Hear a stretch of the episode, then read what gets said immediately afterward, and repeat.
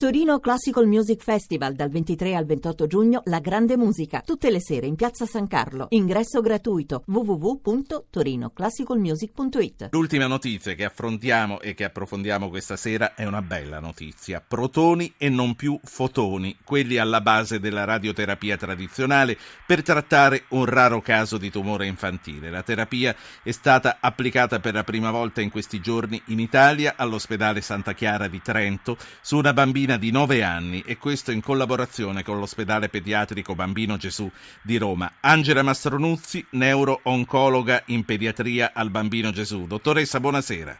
Buonasera, buonasera a tutti. E benvenuta, complimenti. In che cosa, in che cosa consiste questa novità?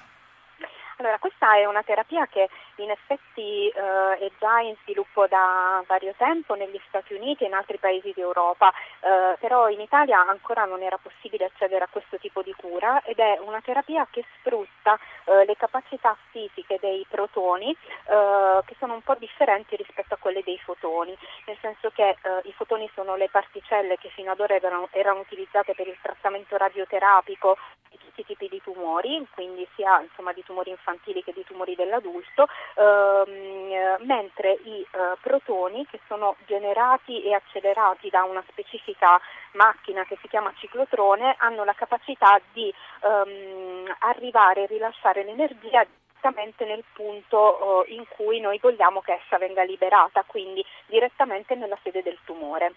Certo, e, sì, le questioni di fisica riguardano soprattutto voi. A noi interessa sapere appunto anche sulla qualità della vita quali vantaggi dà questa terapia al malato.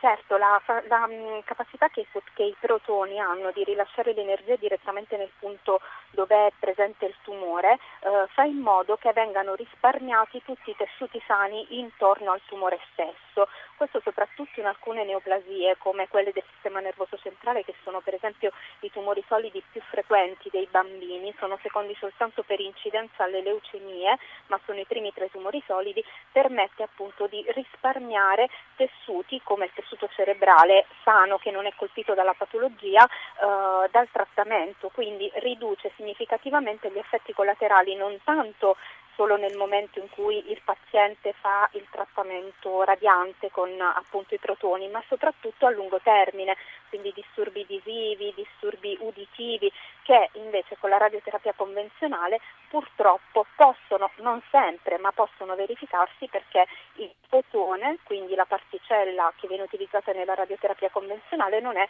così precisa nel rilascio di energia, ma rilascia energia anche al di là rispetto al tessuto tumorale, quindi anche sul tessuto sano. Dottoressa, noi eh, stiamo parlando di un caso rarissimo di tumore infantile che colpisce un individuo ogni due milioni. La uh, terapia base di protoni è utilizzabile anche per le altre patologie pediatriche e dell'età adulta? Glielo chiedo perché lei dice è una pratica che comunque eh, nel resto del mondo è già abbastanza avanti. Perché noi abbiamo aspettato così tanto e perché la applichiamo solo su un caso raro infantile adesso questo? Allora, in effetti il gruppo di Trento ha aperto la, l'applicazione della protonterapia a ottobre sui pazienti adulti. È sempre difficile iniziare un nuovo tipo di trattamento sui pazienti pediatrici per una serie di problematiche anche di tipo legislativo eh, e attualmente non esistono dei protocolli controllati eh, come quelli che appunto sono stati sviluppati rispetto alla radioterapia convenzionale. Quindi in effetti questo è il primo caso pediatrico che viene trattato sul territorio italiano, fortunatamente e fortunatamente perché i bambini soprattutto con questo tipo di patologia che è un cordoma del clivus, insomma della base del cranio, prima per accedere a questo tipo di terapia dovevano necessariamente rivolgersi a strutture estere con un peso economico anche per l'Italia o per le famiglie non indifferente. Eh, teoricamente moltissime sono le applicazioni di questa terapia che ovviamente non va a sostituire la radioterapia convenzionale ma verosimilmente avrà delle applicazioni ben specifiche e sicuramente i eh, fototerapisti e i protonterapisti troveranno un accordo su delle indicazioni strutturate in base alla quantità di energia che bisogna erogare sul tumore, quindi maggiore la quantità e più indicazione c'è alla protonterapia. Ha, parlato, sì, ha parlato, delle spese a carico eh, del sistema sanitario e delle spese per le famiglie quando si andava all'estero. Adesso qui, in, in casi come questi, ora che si comincia a farlo in Italia, si può parlare di costi sostenibili per le famiglie? Certo, eh, sicuramente la qualità della vita è migliore, basti pensare a delle famiglie che non hanno, possib- non hanno capacità linguistiche per essere insomma, sicuri e tranquilli all'estero, quindi anche eh, banale qualità della vita quotidiana e familiare. In più um, questo, eh, questo, questa istituzione, l'istituzione di Trento, è un'istituzione pubblica.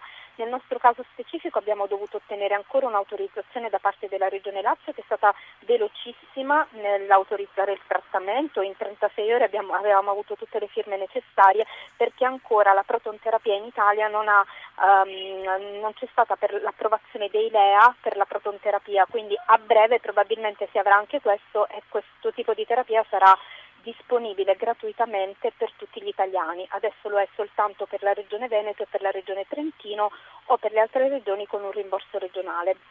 Eh, dottoressa Massaronuzzi, qual è lo stato dell'arte dell'oncologia pediatrica?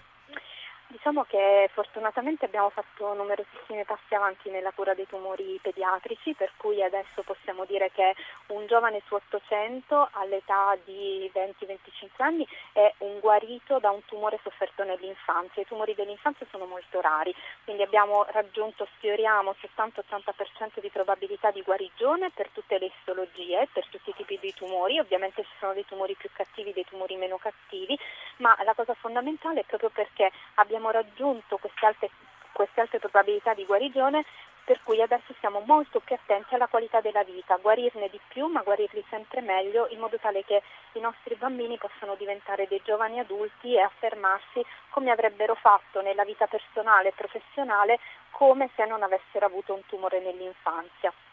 Questi progressi come sono stati raggiunti?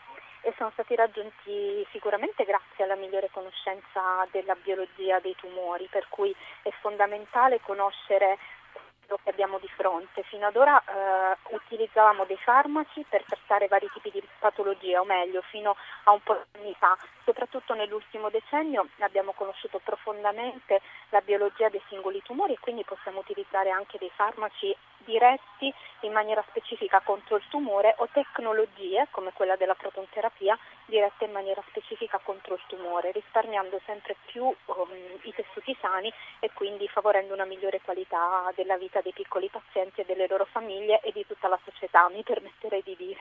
Dottoressa, molti complimenti, complimenti per, come, per quello che fate e anche per come lei ha esposto, per la chiarezza con cui ha esposto quello che fate. Angela Mastronuzzi Grazie. è neuro-oncologa pediatrica all'ospedale Bambino Gesù di Roma.